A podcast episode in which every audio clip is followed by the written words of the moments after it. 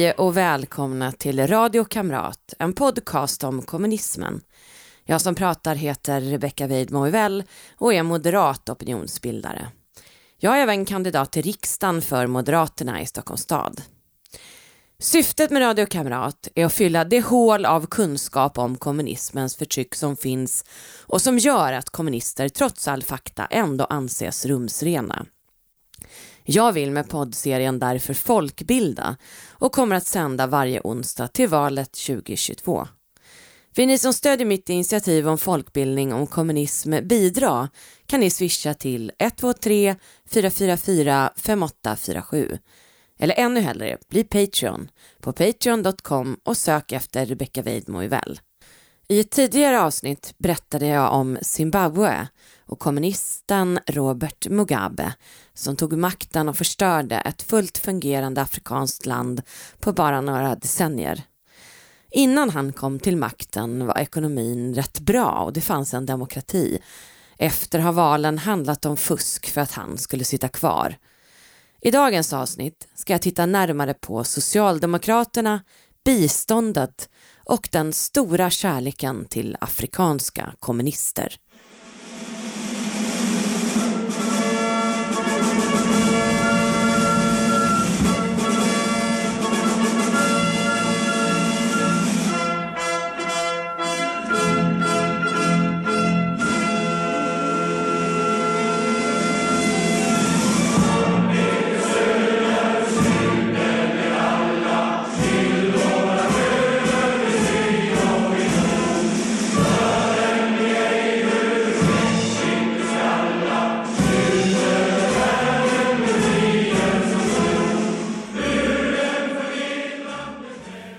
Tar sin grund när Olof Palme, innan han ens blev socialdemokrat, engagerade sig i studentorganisationer och därigenom kunde resa runt i världen för att bygga upp en internationell sån rörelse.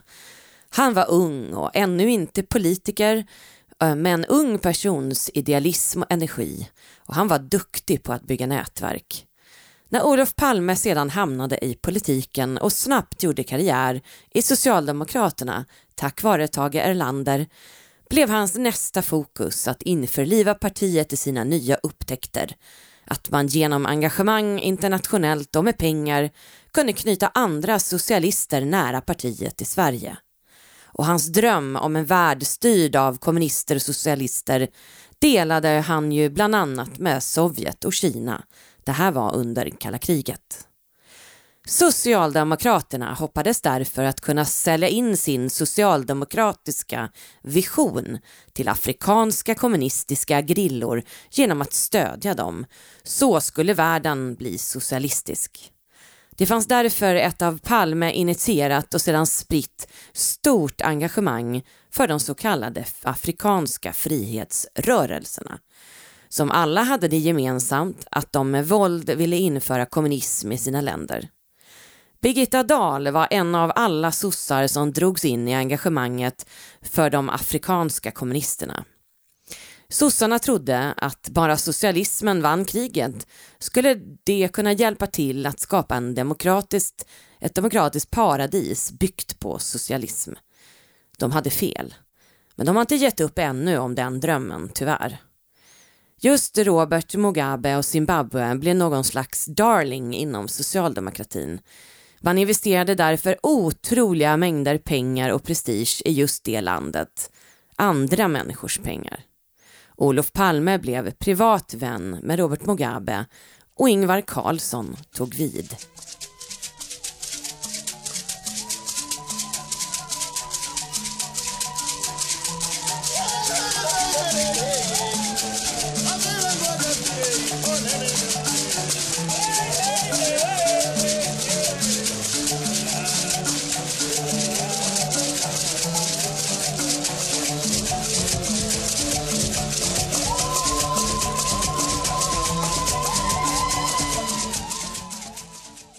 Sedan det svenska biståndet inleddes 1980 när Robert Mugabe tillträdde har svenska skattebetalare skickat 5,2 miljarder till Mugabes fickor.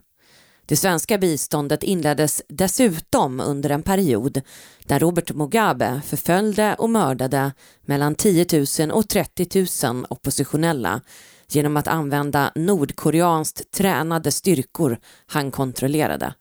Han förde ett, ett krig mot sin egen befolkning. Men trots detta skrev Jan Cedergren på Sida 1983 i tidningen Rapport.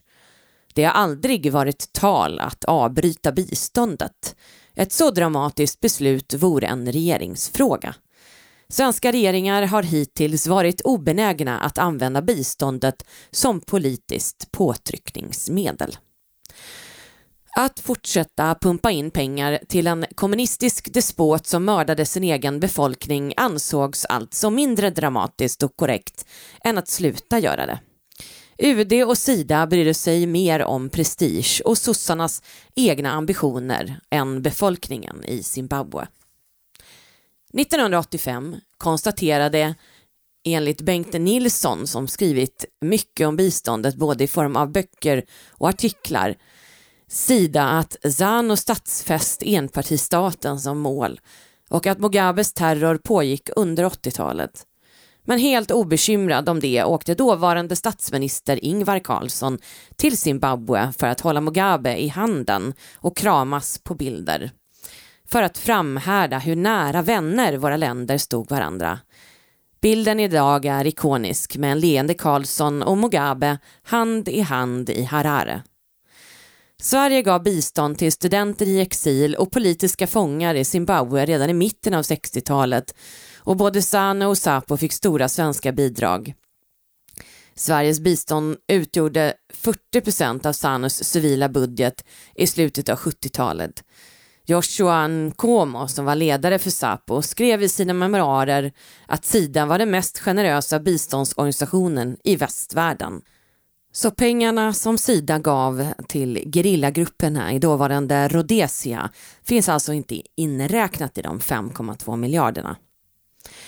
Samtidigt byggde både Sanu och Zapo på stamtillhörighet. Sanus maktbas var framförallt Shona-folket och Zapos bland Nebele-folket i Matabeleland. De som Mugabe mördade minst 20 till 30 000 av 1983. När Karlsson var på statsbesök hade redan den fruktade femte brigaden under personligt befäl av Mugabe under flera år bedrivit en mordkampanj i Matabeleland för att krossa Joshua Nkomos och Zapus maktbas. Och massmördandet var ingen hemlighet, det var världskänt. Brittiska The Observer hade publicerat detaljerade ögonvittnesskildringar av övergreppen. Den tidigare eh, för chefen för biståndskontoret i Zimbabwe för Sida, Jan Cedergren, bekräftade men tonade ner det som att civilbefolkningen kom lite i kläm. Ingvar Carlsson visste alltså att han höll en despot och mördare i handen och det bekom honom inte.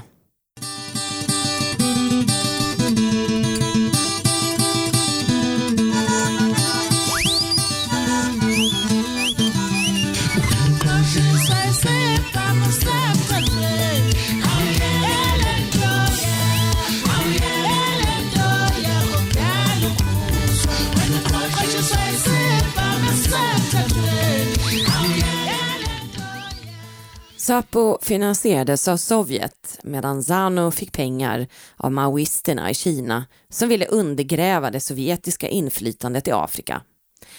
Även folkpartister som Ola Ullsten och Per Ahlmark krävde svenskt bistånd till Sapo och ZANU samt även till MPLA i Angola. Idealismen var stor även i det partiet, eller är som vi vet. Att Mugabe var en stor frihetsälskande hjälte och att Socialdemokraterna inte kunde ha en aning är skitprat rent ut sagt. Så snart Mugabe utropat sig själv till landets ledare inledde han utrensningen av oppositionspartiet Sapo. Han kringgick skickligt internationella vapenembargon genom att köpa franska attackhelikoptrar via Sydafrika. Dessa helikoptrar satte han in in för att driva bort och döda civila när ett nytt diamantfält upptäcktes i Marange. När makten skulle exploateras satte han in armén för att fördriva 700 000 människor från sina hem. Trots alla brott han begått lyckades Belgien 2013 få EU att lyfta de flesta sanktionerna för att Belgien står för 80 procent av världens diamanthandel kan man gissa. Och Zimbabwe är en viktig exportör till Belgien. 1981 var Robert Mugabe för första gången i Sverige och höll då ett föredrag på Sidas dåvarande huvudkontor på Birger Sidas personals optimism var stor och han applåderade stort inklusive jubel när han kom in. Alla log, utom Mugabe. Han pratade fort och koncentrerat. Under de kommande åren gav Sverige bort över 4 miljarder i bistånd.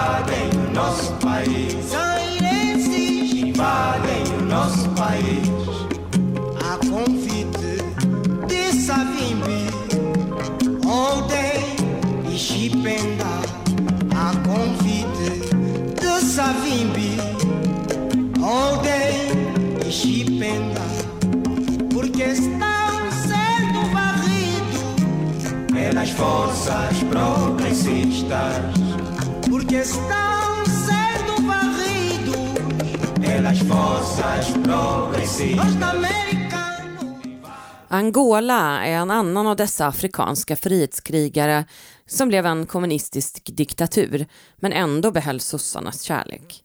Birgitta Dahl har till exempel varit på besök där och poserat med kommunistiska gerillakrigare i just Angola. Gruppen kallade sig själv MPLA och tog makten genom våld som alla kommunistiska revolutionärer. Angola fick sin självständighet från Portugal 1975. Mellan 1979 och 80 tog Angola emot 193 miljoner av Sverige. Ett land som fick omfattande stöd till sin militär från Sovjet och Kuba. Och det politiska samarbetet mellan MPLA och Sovjet betonades av att Angolas MPLA-ledda regering sa MPLAs utveckling som ett statsbärande förtruppsparti fortsätter. Kampanjen mot småborgerligheten fortsätter. På pappret är Angola en demokrati, men i verkligheten vågar få yttra kritik mot styrande MPLA och som styrt i 40 år. De som gjort det, som till exempel en person som skrivit upproriska texter om MPLA misshandlades till döds av regeringsstyrkor. Angola har olja och oljan hanteras av det statliga oljebolaget Sonangol. Men när IMF, Internationella valutafonden, kontrollerade Angolas ekonomi för några år sedan fann de att 270 miljarder saknades. En fjärdedel av landets BNP. De kunde spåra pengarna till icke bokförda utgifter inom Sonangol förutom 36 miljarder som aldrig hittats. Ansvarig var då MPNLs Manuel Vicente. Angola är en av världens mest korrupta länder. Två av Angolas rikaste före detta generaler i MPLA.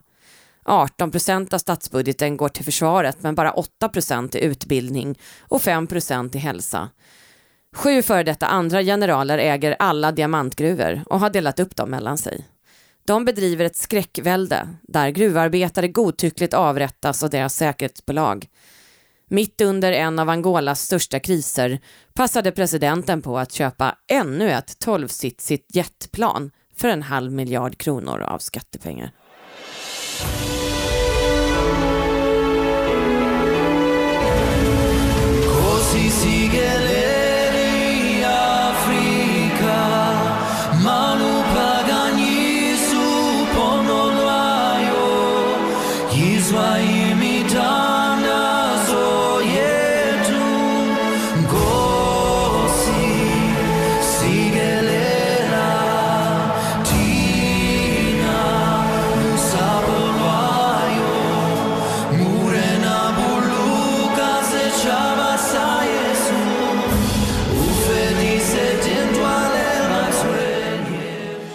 Socialdemokrater har decennium efter decennium ursäktat kommunister i Afrika för att de var förblindade av dels förväntan av att kunna påverka länderna till socialdemokratiska mönsterländer och dels av Sydafrikas apartheidregim.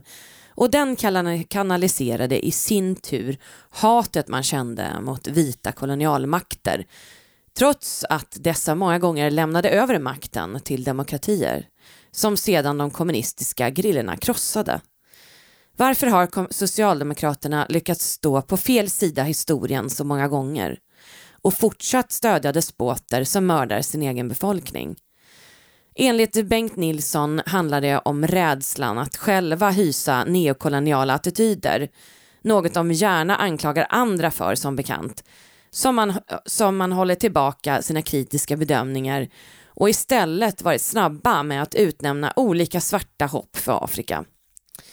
Trots att den ena glorian efter den andra har halkat ner i takt med att dessa påstådda frihetskämpar som bara ville införa demokrati gång på gång visat sig vara helt vanliga kommunistiska diktatorer med en vilja att förtrycka folket och berika sig själva. Journalisten Bengt Nilsson intervjuade Ingvar Carlsson om Mugabe vid ett tillfälle som då sa att det var ju lätt att vara efterklok och att Mugabe på 70-talet var ett framtidslöfte, en hjältefigur och frihetskämpe. Han hade straffats hårt av Ian Smiths vita minoritetsregering som ju var den som utropade självständighet mot Storbritannien. Att stödja de svartas frihetskamp blev en självklar plikt för Sverige. Han ångrade alltså inte något i själva verket och verkar skylla på att han inte visste. När alla visste att Mugabe mördade sin egen befolkning.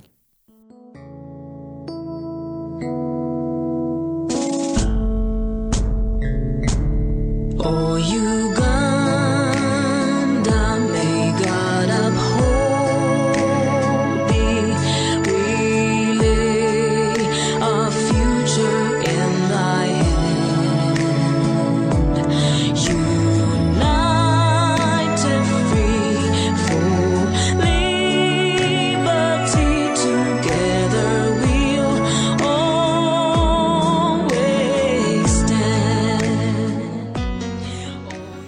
Andra länder Sverige finansierat och där Socialdemokraterna varit på fel sida historien är Uganda. 2006 avslöjade Bengt Nilsson i Uppdrag granskning att Sverige finansierade ett inbördeskrig där regeringen attackerade sin egen befolkning via biståndet. Det svenska så kallade budgetstödet uppgick då till 65 miljoner kronor per år. Sådana stöd går direkt in till statsbudgeten utan någon kontroll tills avslöjandena. Då frös man utbetalningarna efter 20 års bidrag eftersom det blivit pinsamt uppenbart även för Sidas största förnekare att det går till terror. Den enda personen som kunde utmana despoterna i regeringen hette Kissa Besigye. Hade då fängslats och förvisats från landet trots folkligt stöd dessutom. Eller på grund av snarare. Biståndet i Uganda har enligt Bengt Nilsson gått till att finansiera såväl en invasion av Kongo till kriget mot gerillarörelsen Herrens befrielserörelse och att även berika arméofficerare privat. Bistånd ses som något ädelt, något alltigenom gott. Så istället för att utvärdera och kontrollera förlitar man sig på att andra människors pengar gör nytta bara genom att ges som bistånd Därför är också biståndet en slags helig ko för socialdemokrater och inte minst för myndighetens sida själva. Som inte tål kritik, inte vill ha en öppen biståndsdebatt och som slår ifrån sig alla försök att föra en konstruktiv debatt om biståndets problem. 2012 drog Sida in biståndet. EUs antikorruptionsmyndighet Olaf upptäckte några år tidigare en jättestor korruptionshärva i ett EU-program i Uganda värt 430 miljoner euro. En väsentlig del av det kom från Sverige. Men exakt hur mycket som förskingrades vet ingen. Brittiska Daily Telegraph rapporterade 2010 att Uganda stulit 16,5 miljoner pund.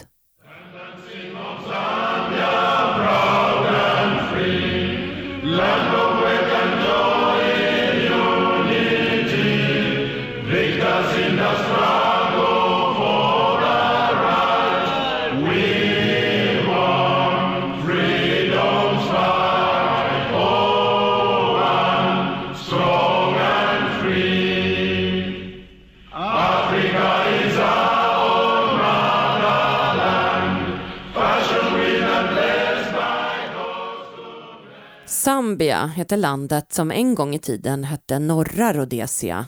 Södra Rhodesia blev Zimbabwe. Kenneth Kaunda var liksom Mugabe socialist och gerillakrigare och tog makten i Zambia med våld och blev dess första president. Envåldshärskare såklart, inte heller han tänkte införa någon demokrati när han väl tagit makten. Även Kaunda hade en privat relation med Olof Palme och han var på statsbesök i Sverige 1985. Även Zambias ekonomi kördes i botten av planekonomiska experiment och kollektivisering. Och biståndet gör att fattiga länders incitament att utvecklas försvinner. En journalist som besökte Zambia berättade i en artikel i Expressen att han vid ett besök i Zambia möttes av total oförståelse om tillväxtens möjlighet att skapa socialt välstånd när Sidas lokala ambassadör skrattade honom rakt i ansiktet på en fråga om vilka steg Zambia tagit för att skapa tillväxt i landet. Ett av de största mottagarländerna för svenskt bistånd var Zambia och som vi fortsätter att ge trots korruption. 2013 larmades det om korruption i Zambia med biståndet. 2009 försvann 50 miljoner kronor i bistånd till hälsoministeriet. En tredjedel av det årliga biståndet till hälsoministeriet. 2016 larmades det om att svenskt bistånd som skulle gå till fattiga bönder försvunnit ner i chefen för kooperationens fickor. Enligt en visselblåsare ombads personal att fixa bokföringen så att det inte skulle märkas att stora summor av bistånd fördes över till chefens konton. 16-17 miljoner kronor minst av svenska pengar har försvunnit. Vdn har byggt en tennisbana och en fiskdamm för pengarna samt gett sig själv 5 000 dollar per vecka extra i lön inför helgen.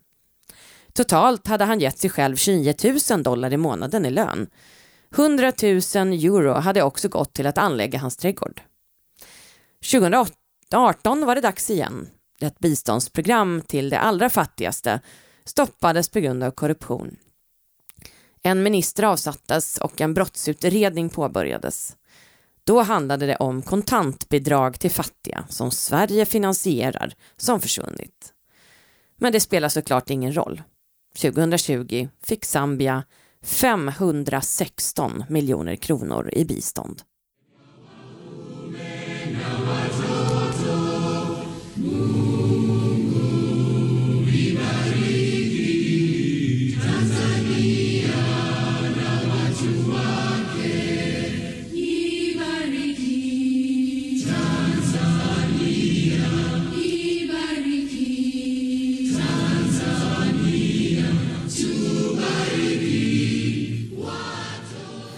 En annan av de socialdemokratiska kelgrisarna i Afrika var Julius Nyerere i Tanzania. Även denna despot var Olof Palmes personliga vän. Tage Erlander lärde känna Nyerere tidigt 60-tal när Palme blivit statsminister och Nyerere publicerade sin revolutionära och av Mao Zedong starkt inspirerade programförklaring Arusha-deklarationen ökade det svenska biståndet till Tanzania. Expertgruppen för biståndsanalys analyserade för några år sedan det totala biståndet i Tanzania. Mellan 1962 och 2013 uppgick det till totalt 66 miljarder kronor. En ofattbar stor summa pengar. 8,4 procent av det bilaterala biståndet under hela den perioden gick enbart till Tanzania. Vad kom då EBA fram till? Så här skrev de i rapporten. Sverige dominerade biståndet till Tanzania under 1970-talet och var den största givaren i volym varje år från 1972 till 1979. Under dessa år var det svenska biståndet i hög grad kopplat till Nyere-administrationens industriutvecklingspolitik och till Nyeres vision om afrikansk socialism. Sverige och andra nordiska regeringar var mycket positiva då de såg likheter med egna socialdemokratiska principer. De nämner tyvärr inte att de borgerliga, de borgerliga regeringarna 76-82 inte gjorde något åt biståndet utan lät det pågå. Socialdemokraterna sökte ett tvillingland och trodde sig se det i just Tanzania. Det mest centrala Nyeres politik byggde på marxismen och hette Ujama han ville krossa de gamla maktstrukturerna på landsbygden för att bygga kollektiva jordbruk efter stalinistisk förlaga. Så han tvångsförflyttade, som alla kommunister med den här visionen, en massa människor. Priserna reglerades sen, vilket gjorde att man i princip bara blev självförsörjande. Ekonomin kollapsade såklart, samtidigt som Sverige pumpade in pengar i bistånd. Complete, complete music. Tuliimba parapanda huku tukilizana, mwisho siku tukahifadhi mwili wako Butiama. Leo umekuwa hadisi tusomaliza kuisoma kwa mazuri ulioyafanya kipindi chako cha uzima. Umepiga vita wadui, ukapinga rushwa, ukapinga ukabila, muungano ukausimamisha. Umefanya mambo mengi mazuri, nikisema niandike nitajaza hii daftari. Jasho lako umelimwaga mzalendo, talinda Tanzania yangu, talinda amani na upendo. Milele tukumbuke hayati Juliasi alipambana kwa Tanzania. Mina wewe na yule ndio wachukuu tulobakia. Sera ya ujamaa kujitegemea ndio nguzo kubwa umetuachia. EBAs slutsats var dräpande.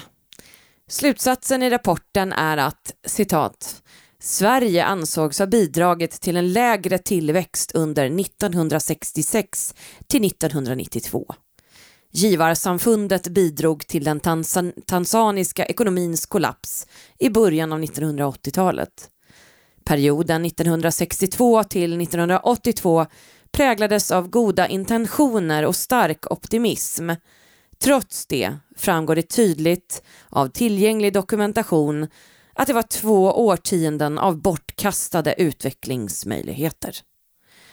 Inte ens biståndet till fattigdomsbekämpning bidrog enligt EBA till någon reducering av fattigdomen. I bästa fall gjorde biståndet ingen nytta. I värsta fall bidrog 66 miljarder svenska skattekronor till att förvärra läget. Hur reagerade Sida? Genom att fortsätta ösa pengar. 2020 gav vi bort 674 miljoner kronor till Tanzania. Det lägsta beloppet var 2014. Då gav vi bara bort 369 miljoner.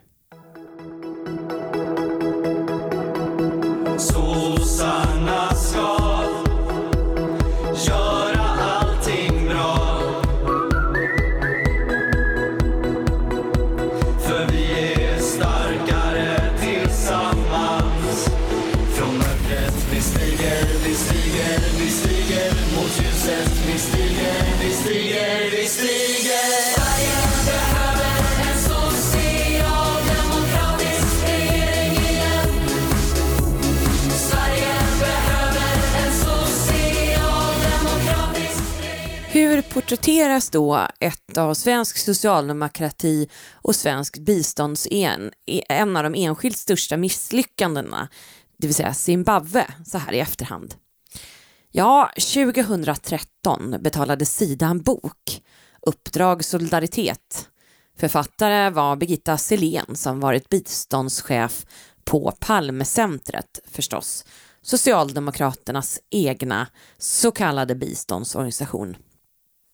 Boken ingick i serien Folkrörelsernas solidaritetssamarbete med södra Afrika. Och boken handlar om det svenska engagemanget i kampen mot apartheid i Sydafrika och stödet till de så kallade frontstaterna, de som angränsade till Sydafrika. Angola, Botswana, Mosambik, Namibia och Zambia finns med i boken. Men Zimbabwe saknas helt. Det finns inte ens med i index. I Selens bok om Sveriges kamp och solidaritet i södra Afrika är Mugabe helt bortretuscherad. Han finns inte. Zimbabwe nämns bara kort under rubriken Solidaritet efter 1994. Så den som i framtiden bläddrar i boken skriven av sossarnas eget biståndscenter kommer inte ha en aning om vem Robert Mugabe ens var i det sammanhanget.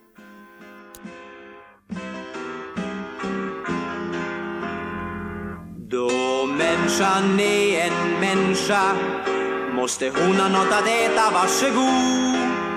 Hon blir knappast mätt av bara prat, av snack blir det ingen mat. Slut upp kamrat, slut upp med oss. Kamrat, din plats är här. Slut upp i vår arbetarenhetsfront. Du som också är proletär människan är en människa Ja, det var allt för mig för den här gången. Tack för att ni har lyssnat. Glöm inte att prenumerera på podden så får du alla avsnitt automatiskt. Och sprid podden till fler lyssnare. Bara så kan vi tillsammans folkbilda om kommunismens brott genom historien. Och vill du stödja mitt initiativ om folkbildning, bli Patreon på patreon.com och sök efter Rebecca Weidmo Uvell. Tack och på återseende.